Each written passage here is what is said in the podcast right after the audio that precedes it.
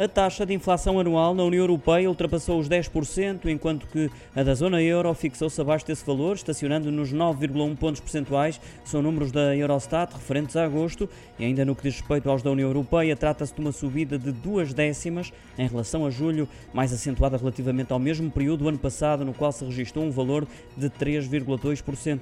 Quanto à taxa de inflação na zona euro, como disse, confirmou-se a estimativa de 9,1% face aos 3% de agosto de 2020 2021 e os 8,9 pontos percentuais de julho. A taxa anual na zona euro e na União Europeia tem vindo a acelerar desde junho de 2021, principalmente devido à subida dos preços da energia e a atingir valores recorde desde novembro. Entre os Estados-membros, as menores taxas de inflação foram registadas em França, com 6,6%, seguido de Malta e Finlândia, já as mais altas, na Estónia, com 25,2%, ainda na Letónia, Lituânia, em ambos os países acima dos 20%.